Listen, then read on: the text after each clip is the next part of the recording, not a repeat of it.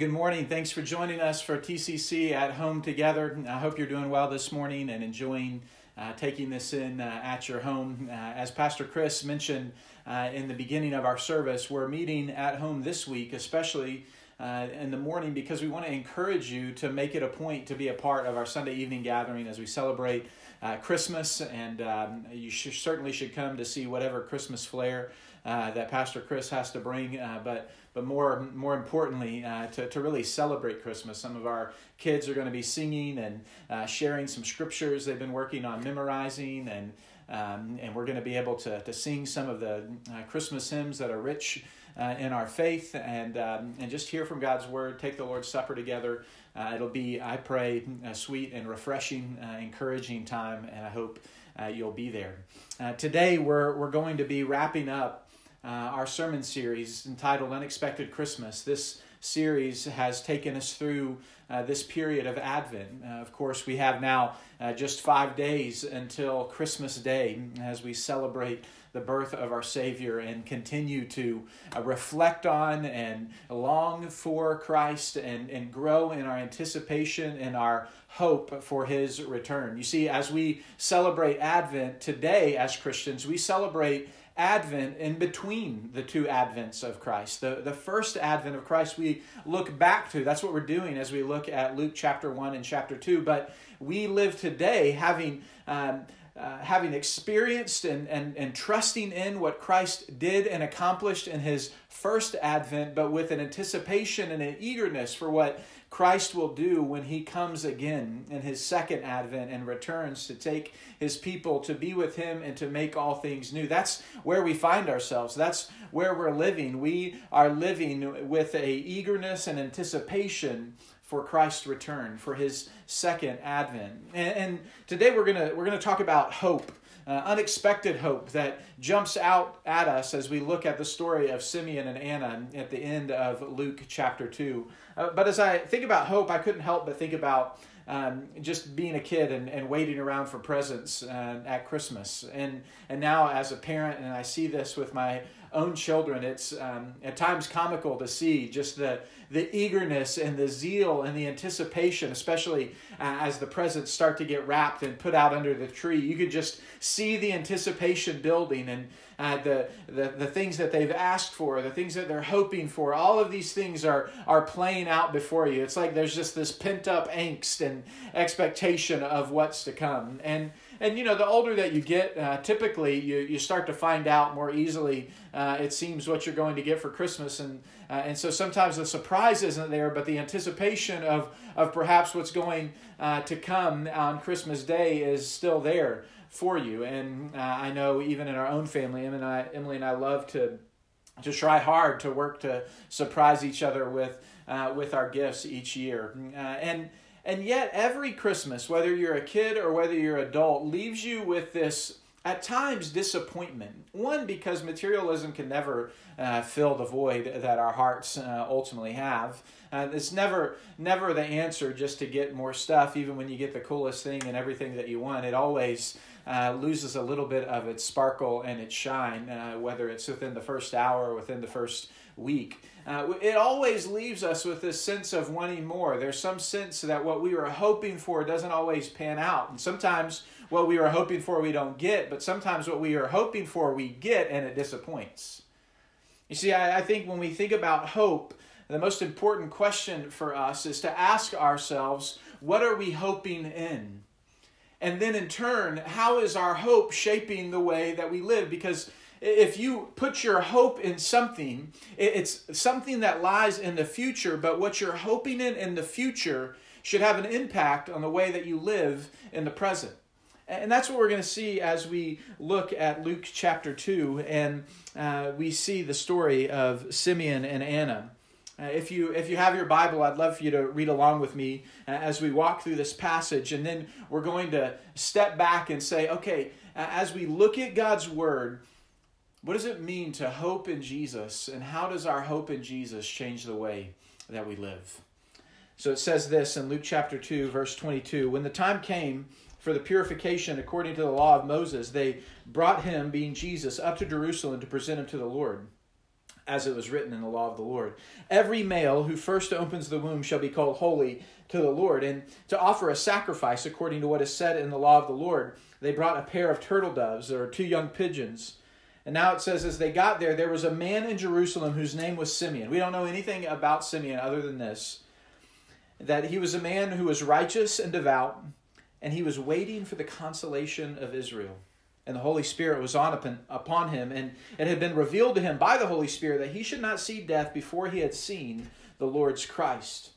And he came in the Spirit into the temple, and when his uh, when the parents brought in the child Jesus to, to do for him according to the custom of the law, he took up Jesus in his arms and he blessed God and he said, Lord, now you are letting your servant depart in peace according to your word. For my eyes have seen your salvation that you have prepared in the presence of all people, a light for revelation to the Gentiles and for glory to your people Israel. And his father and his mother marveled at what he had said about him. And Simeon blessed them and said to Mary, particularly points to Mary, and he said, Behold, this child is appointed for the fall and rising of many in Israel, and for a sign that is opposed.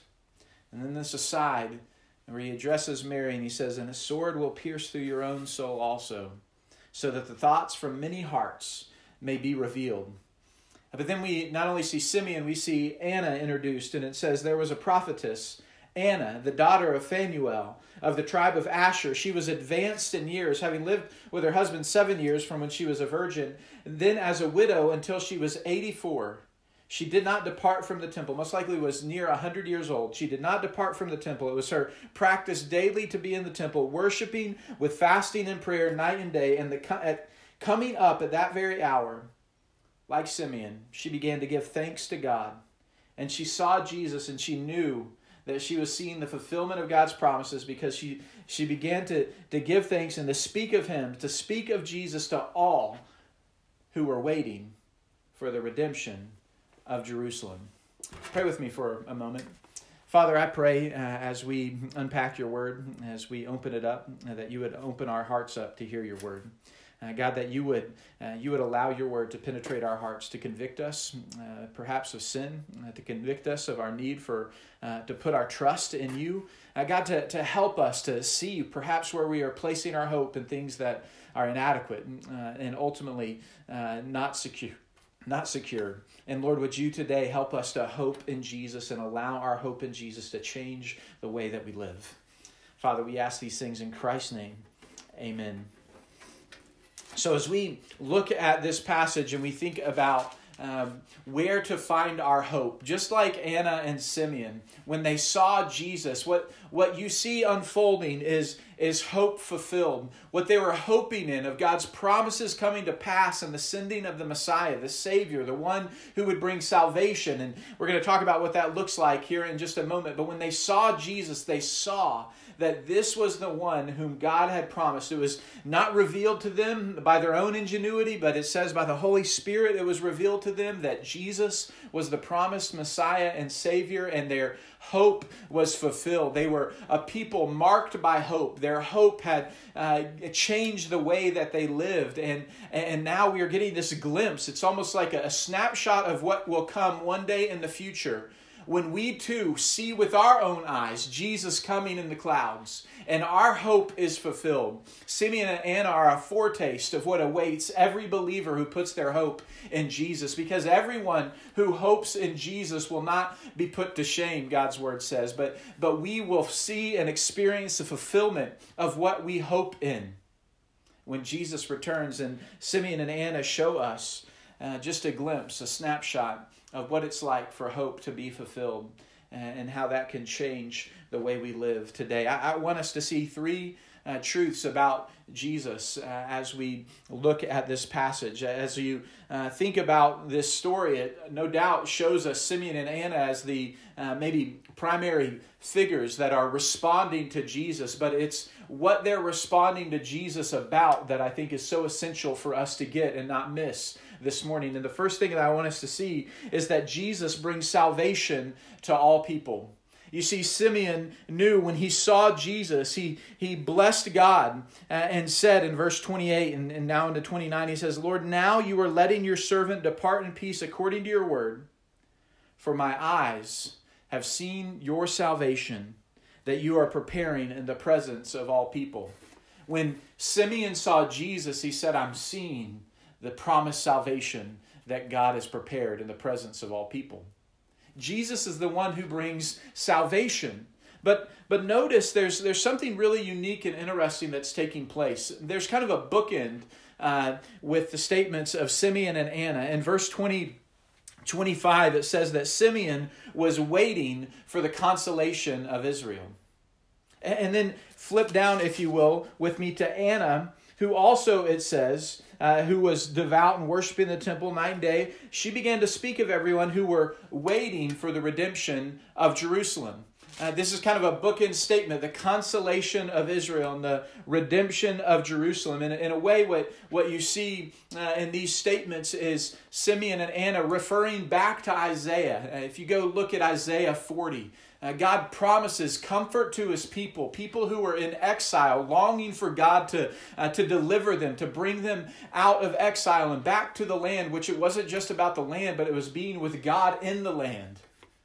And they had come back, and, and Ezra, and Nehemiah, and Zerubbabel, they had rebuilt the temple, and all of these things were taking place. We were just looking at this this week with our Advent blocks with our kids, but, but that rebuilt temple wasn't wasn't what everybody was expecting, what everybody was anticipating. God didn't come and bless it. God's presence wasn't fully there. They were still waiting. And here's Simeon and Anna, old in their years, waiting for the consolation of Israel, for God to come and comfort his people from their past hurt and loss because of exile and because of sin and come to redeem and rescue them from what they presently were in bondage to to uh, as we looked even at Zechariah's statement though they were under the thumb of the Romans it was ultimately under the judgment of God that they found themselves waiting waiting for the consolation of Israel, waiting for the redemption of Jerusalem. Jesus comforts his people, the consolation of Israel, by delivering them from their sin, the redemption of Jerusalem. Jesus comforts his people by delivering us from bondage to our sin. If there's a longing in our heart today, for something that this world hasn't been able to fulfill? Could it be that the Christmas gift we need the most this year be Christ, who would be our consolation and who would be our redemption, who would comfort us? Help us make sense of the pain and the hurt and the loss that we've experienced because of our own rebellion and because of the brokenness of this world and who would show us that what we need most, most fundamentally, most foundationally, is to be made right with Him, to be delivered from our sins. Jesus brings comfort to his people by delivering them from their sin, but we also see in the statement um, uh, of of Simeon, the Nunc Dimittis, uh, that's known in Latin, that uh, is defined here with Simeon's statement, where he blesses the Lord. And, and, particularly in verse 31 and 32, that I want to see, he's prepared the salvation for all people. Verse 32, notice this distinction a light for revelation to the Gentiles and for glory to your people, Israel. What Simeon is doing is he's saying, just like we saw Isaiah 40 in, this, in the first statements of consolation and redemption, he's now pointing to the servant in Isaiah. In Isaiah 42, just flip over to Isaiah 42 with me if you would. Listen to how Isaiah speaks of the servant of the Lord who is to come. He says that I am the Lord, I have called you. This is verse 6 uh, in righteousness. I will take you by the hand and I will keep you. Speaking, this is the, cut, the servant of the Lord whom God will uphold and whom his soul delights, it says in verse 1. Now listen to this. I will give you as a covenant for the people, a light for the nations to open the eyes that are blind and to bring out prisoners from the dungeon, from the prison of those who sit in darkness. I am the Lord, and that is my name. My glory I give to no other, nor my praise to carved idols. Behold, the former things have come to pass, and behold, God says, New things I now declare. Before they spring forth, I tell them to you. Isaiah 49, uh, speaking once more of the servant of the Lord. how it says, Is it too light of a thing that you should be my servant to raise up the tribes of Jacob and to bring back the preserved of Israel? I will make you as a light for the nations, that my salvation may reach to the ends of the earth. Jesus fulfills the promises of God to Israel when you see the servant in Isaiah, at times there's this question of is the servant speaking of Israel or is it speaking of Messiah? And what Jesus shows us is that Jesus represents Israel, and because he fulfills all that God commands and promises to Israel, through faith in him, Israel finds fulfillment of all that God promised. But it's not just for Israel. Jesus is the glory to his people Israel, fulfilling God's promises, but he's a light to the Gentiles, a light of revelation to the Gentiles. Jesus brings salvation to all by fulfilling God's promises to Israel. Jesus brings salvation to all by fulfilling God's promises to Israel to be the servant who would come, fulfilling God's promises and being a light to the nations. This is always God's plan to bring salvation to all people through fulfilling his promises to Israel. And how would this Jesus, this Messiah, that we put our hope in him, how can he bring fulfillment to all that God promised for Israel and bring light to the Gentiles? How does it come about? How is this servant promised in Isaiah going to do these things? Well, Isaiah also tells us that the servant who will be a light to the Gentiles and who will fulfill God's promised covenant uh, to Israel it says that he's going to come. And no one's going to believe what they've heard from us in Isaiah 53, and whom the Lord and the arm of the Lord has been revealed. For he grew up before him like a young plant, and like a root out of dry ground. He had no former majesty that we should look at him, no beauty that we should desire him. He was despised and rejected by men, a man of sorrows and acquainted with grief, and as one from whom men hide their faces. He was despised, and we esteemed him not.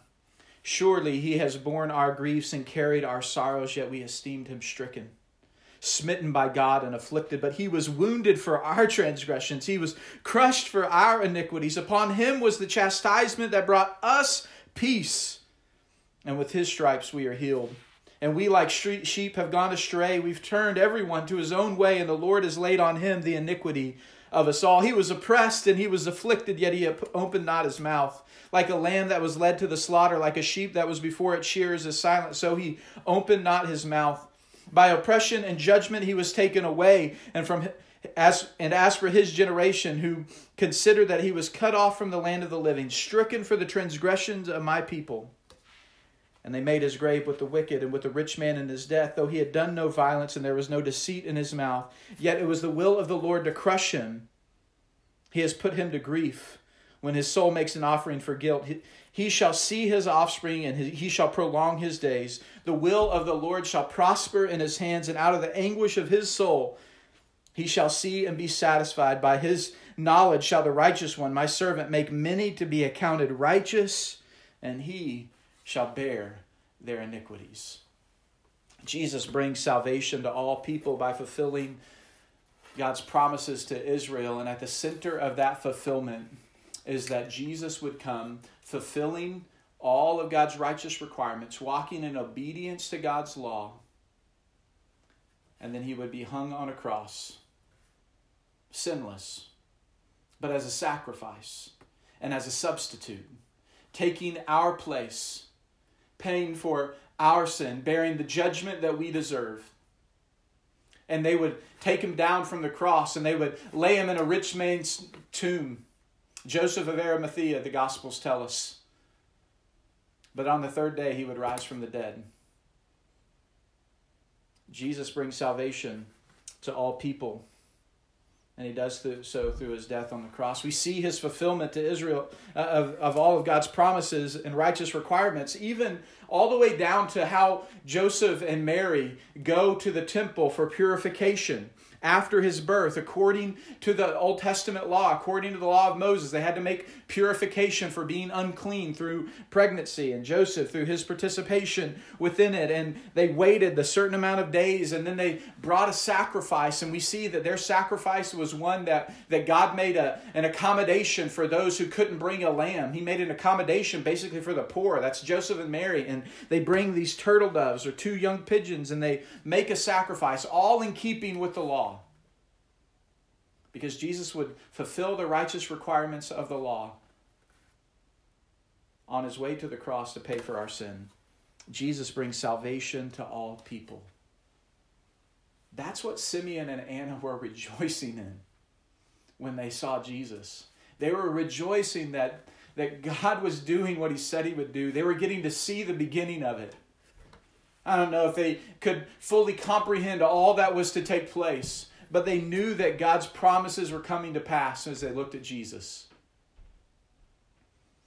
And all of his promises that he began to fulfill, we eagerly await for him to bring to completion when he returns again.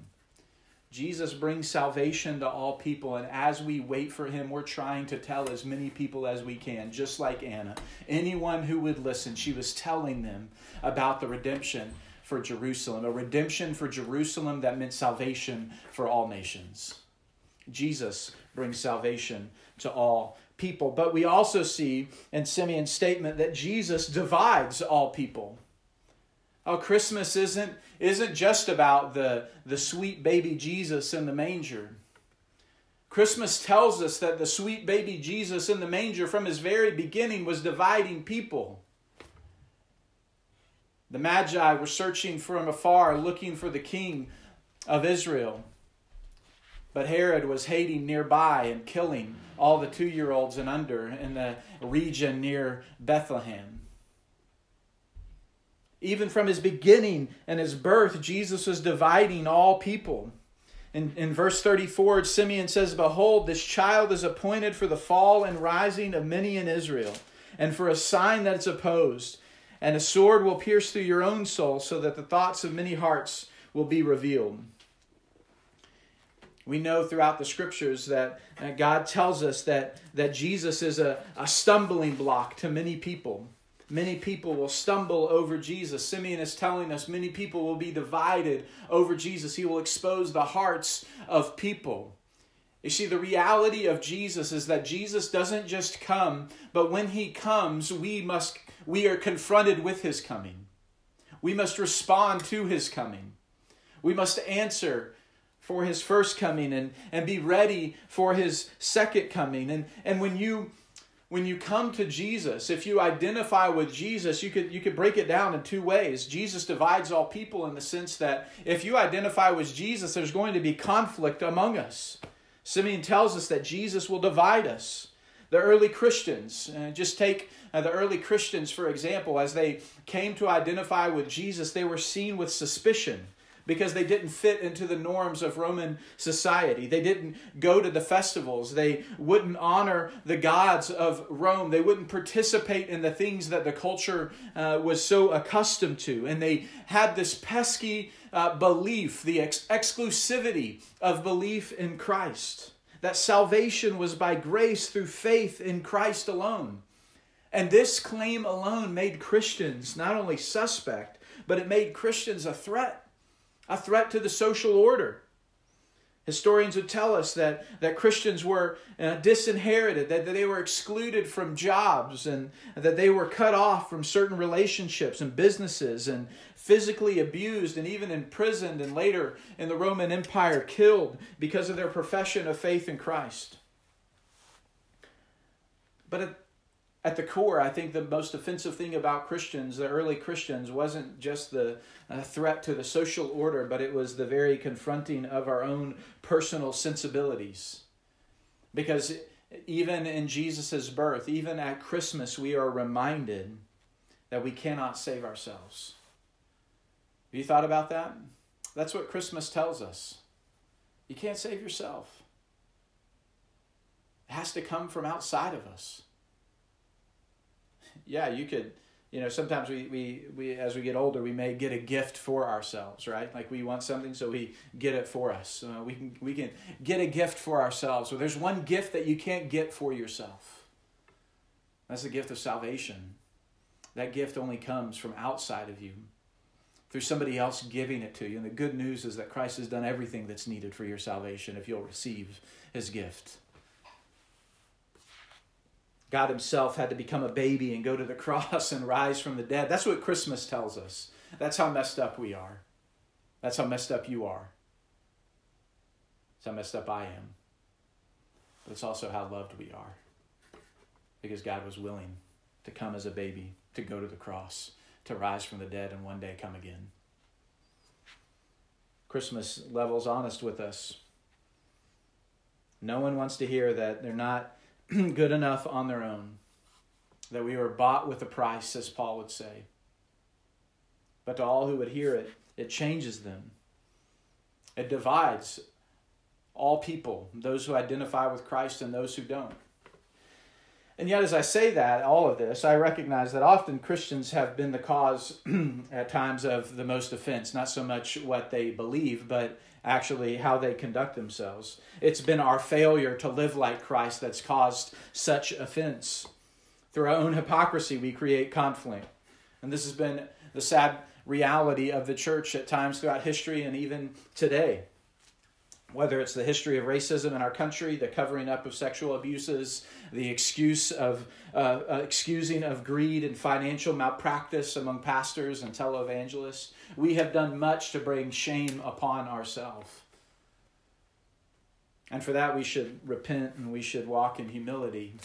But one thing we should never apologize for is by identifying with Christ, knowing that when we identify with Christ, if you follow Christ, you're not going to be liked by everyone.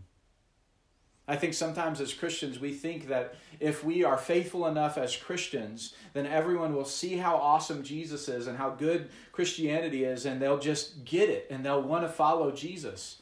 I think there is a winsomeness and an attraction in the way that we live. And yet, at the same time, the man that we follow, the Savior that we follow, did everything was right, didn't sin a bit.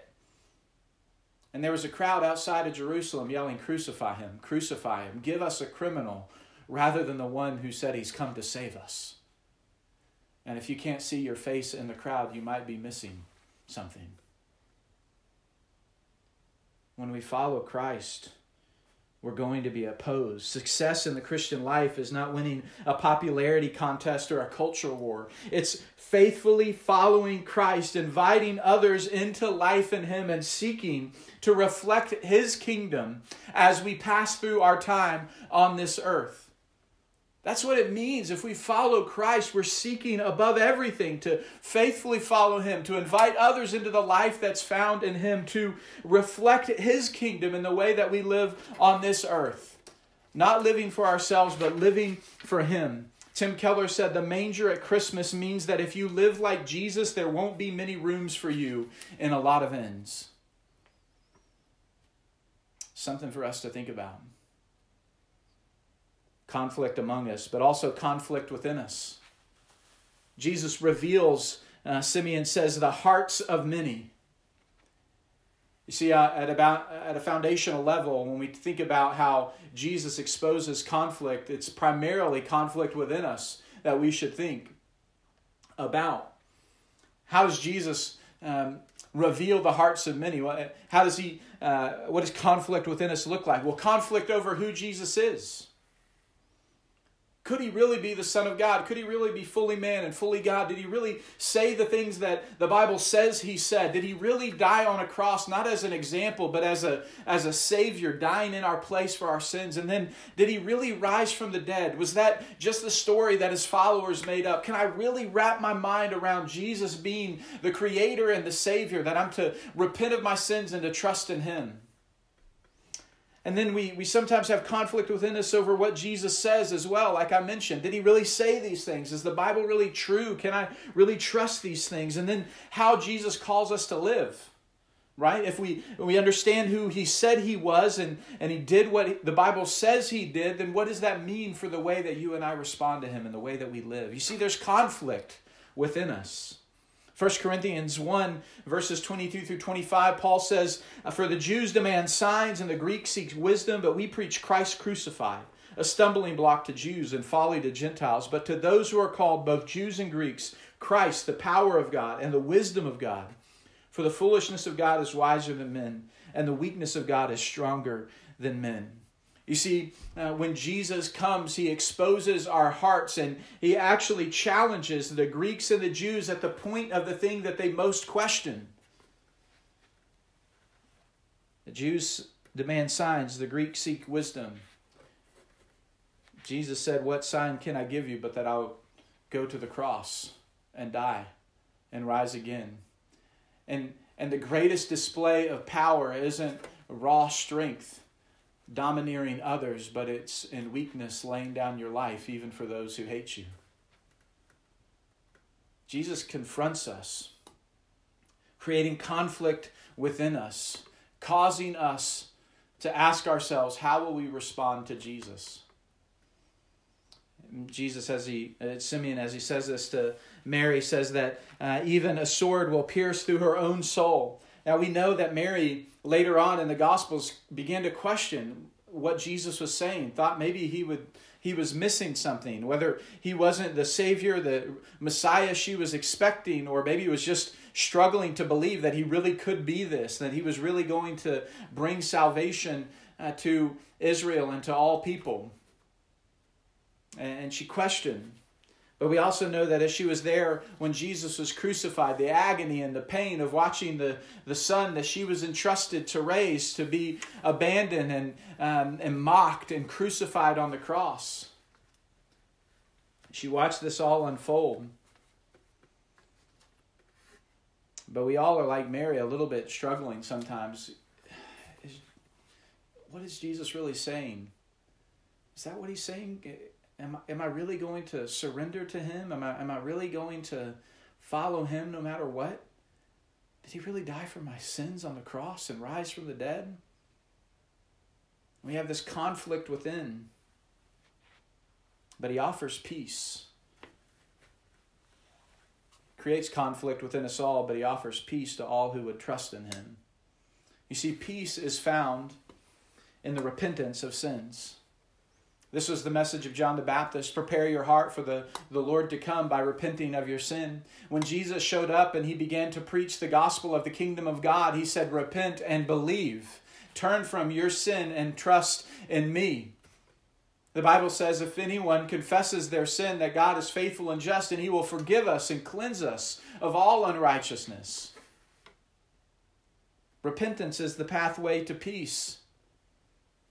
When we think about peace with God and peace within our own soul, the only way we can have uh, resting peace and, and secure peace is, is not by trying to create it ourselves, but by turning from our own way and trusting in Christ. Peace is found in repentance of sin, and peace is found in submission of God because as you turn from your own way, you yield to God and you say, Your way. That's where peace is found. That's that's what we ultimately see Mary do, as she as she uh, even in her unbelief would would say, I, "I believe," and would submit herself in following Jesus. We see it in, in Simeon and Anna, who who throughout their whole life they were marked by a submission to God, and they had found peace with God. As Simeon would say, as as he saw Jesus, he said, "Now you're letting your servant." Depart in peace. I'm seeing the salvation that you have brought. A, sal- a peace that comes through submission to God, a peace that comes through repentance of sin. Jesus divides us all, but he holds out peace to everyone who would trust in him. And it's that peace with God, being made right with God, that, that gives us the, the third point that I want to press home to us is that Jesus is the hope of all who trust in him. See, when we have been made right with God, when we have peace with God, now there's a, a hope that is secure for us. What is, what is hope? We all hope, right? We talked about it, hoping for what comes on Christmas, hoping what lies ahead in 2021, hoping for uh, what's ahead. All, all of us hope in something. Christian hope is the confident expectation of what is to come based on the promises and character of God. Let me say that again. The Christian hope is the confident expectation of what is to come based on the promises and character of God. It's grounded in God's word. It is secured by Jesus' resurrection and it's marked by a waiting for Jesus' return. That's Christian hope, grounded in God's word, secured by Jesus' resurrection, and marked by waiting for Jesus to return. And everyone who trusts in Jesus, of repentance and submission to Him, has a hope that's secure. That's what we see in Simeon and Anna. What, what marks their lives was that they lived with a hope in God. So we ask ourselves, what difference then does hope make?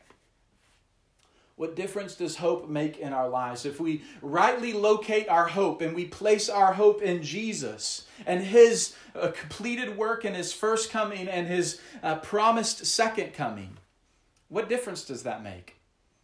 I, I, I want to suggest two things that we see both in our passage and throughout the scriptures. The first is that hope produces faithful endurance.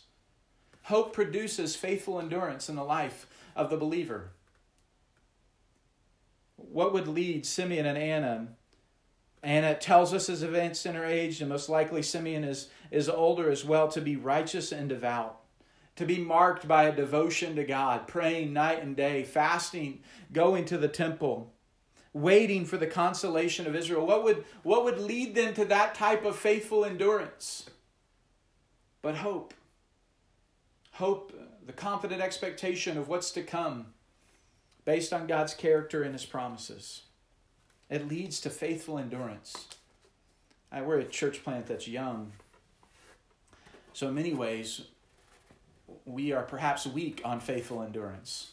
In some ways, we're, we're, uh, we're earning our chops right now as we walk through perhaps one of the greatest uh, struggles of a year in the lifetime uh, of many of us. And yet, as a church, we want to be a multi generational church. And I, I want to commend the, the Simeons and the Annas, the faithful men and women who have followed God through the ups and downs of life. God sees you, God rejoices over you. As a church, we want to be a church that's not only filled uh, with Marys and Josephs who are trusting God in the midst of all kinds of uncertainty, but we want to be filled with Simeons and Annas who have been faithfully following God through the thick and thin, through the up and down, trusting in and hoping in God. And, and we, we want these kind of men and women in our church. We want to invite you uh, to be a part of what God is doing here. But hope produces a faithful endurance that allows us to persevere through struggles and through challenges and through trials and through suffering. Romans chapter 8, verses 18 through 25, Paul says, I consider the sufferings of this present time are not worth comparing with the glory that's to be revealed to us. He's talking about what's to come. He goes through and he begins to talk about how all of creation has been subject to futility, but it's waiting for redemption. It says, In hope, the creation itself will be set free from bondage to corruption and obtain a freedom of the glory of the children of God. For we know that the whole creation has been groaning together in the pains of childbirth until now. And not only the creation, but we ourselves who have the first fruits of the Spirit, groan inwardly. Listen, as we wait eagerly for adoptions as son, the redemptions of our body, for in this hope we are saved. And now, this is a hope that is seen and excuse me, now hope that is seen is not hope. For who hopes for what he sees? But if we hope for what we do not see, we wait for it with patience. This is what we wait for as believers for, for Christ to come again, to make all things new, to restore what's been broken, trusting in him to bring about the completion of redemption so that when we go through current, present struggles and trials, we look at them and don't say, wow, this is nothing, but we see the suffering and the trials that we face, and we have a hope that allows us to faithfully endure in the midst of it, knowing the glory that awaits us. This is what marks the Christian life. Christmas gives us hope to live in a messed up world. Christmas gives us hope to live with broken relationships. Christmas gives us hope that everything that's not working now in us and around us doesn't have the final say.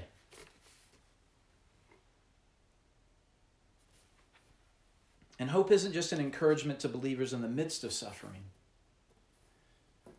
but it also prevents believers from being content with present circumstances. You see, hope isn't, isn't just allowing us to look beyond the present moment to what's ahead, allowing us to faithfully endure. But if I could say it another way, not only does hope produce faithful endurance, but hope produces faith filled living. Hope produces faith filled living.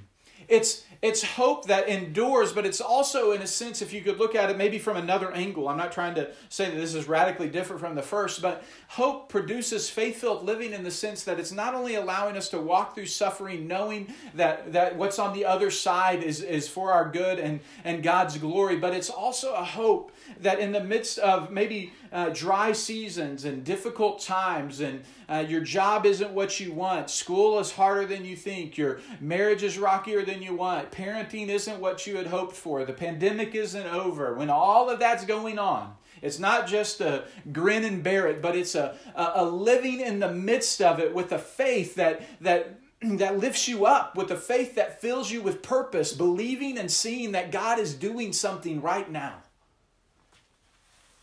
That's what hope does. Hope produces faith filled living. Listen to the way God's word says it in other places. In 2 Peter 3 uh, 11 through 13, he says, Since these things are to be dissolved, since he's talking about uh, the new heavens and the new earth, he says, What sort of people ought we to be in, in lives of holiness and godliness, waiting for and hastening the coming of the day of God? We ought to live holy lives in the present because we know what's to come because of our hope in what we wait for. Holiness. That's, that's what faith filled living looks like. Growing righteous and devout as Simeon was. Being marked by our devotion to the Lord. Being marked by worship and fasting and prayer. Things that maybe seem strange to us, which tells us that maybe we are strange, uh, that the, the scriptures are unfamiliar to us because this is what God's calling us to be and to do. faith filled living in 1 Peter 4 7 through 9 says, The end of all things is at hand. What we wait for is coming, is drawing near. Therefore, Peter says, Be self controlled and sober minded for the sake of your prayers. Then don't miss this. Our hope in what's to come leads us to live in this way. Above all, keep loving one another earnestly, since love, love covers a multitude of sins. Show hospitality to one another without grumbling. Our hope produces a faith filled living that looks like holiness and godliness, yes, but also that looks like Christian community, that looks like hospitality, that looks like loving one another, that looks like bearing one another's burdens, that looks like Christians caring for one another, pursuing Christ's purposes in each other's lives, walking together through thick and thin, walking together through struggles and trials and suffering.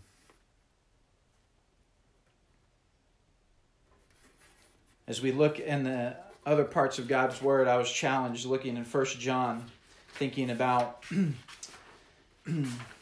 thinking about this statement. First John chapter three. He says, See what kind of love the Father has given us that we should be called children of God, and so we are. The reason why the world does not know us is that it did not know Him. Beloved, we are God's children, and now, and what we will be um, uh, has not yet appeared, but we know that when he appears, when he comes, this is what our hope is in, we shall be like him. And because of this, we shall see him, and everyone who thus hopes in him purifies himself as he is pure. And he goes on to talk about how if we are in Christ, we can't make a practice of sinning, that our lives can't be marked by unrepentant sin. We can't get comfortable with sin, whether it's internal or external. And he goes on in verse 10 and says this By this it is evident who are children of God and who are children of the devil. By this it's revealed what you hope in. Whoever does not practice righteousness is not of God, nor is the one who does not love his brother. There's always the vertical and the horizontal that measures and marks the life of a Christian. We can't be comfortable with sin. We can't be marked by practicing unrighteousness, nor can we be comfortable with hating one another. hope produces faith filled living. And 1 Corinthians 15 58, as Paul talks through the resurrection and uh, the hope and the confidence that we can have in the resurrection and thus Jesus' return, he, he makes this statement as application at the end. He says, Therefore, my beloved brothers, be steadfast, and immovable, always abounding in the work of the Lord, knowing that in the Lord your labor is not in vain. And this is what this is what stirs me up to put one foot in front of the other, whether it's in ministry or whether it's in my life, is that my life isn't going to be in vain, that my ministry isn't going to be in vain, whether it's your ministry to a friend or to a coworker, to a family member or to a child or within our church or within our community, within our nation, around the world, whatever it is, what gives us hope that nothing is in vain is that Jesus is risen and that he's coming again. Hope produces faith filled living where we put one foot in front of the other, trusting God in the present, knowing and being confident about what awaits us in the future based on the promises and the character of God. What are you hoping in? And how is your hope changing the way you live? Let's think on that as we approach Christmas Day. And let's renew our hope in Christ. And let's grow in allowing hope to produce faithful endurance and hope to produce faith filled living. Let's pray.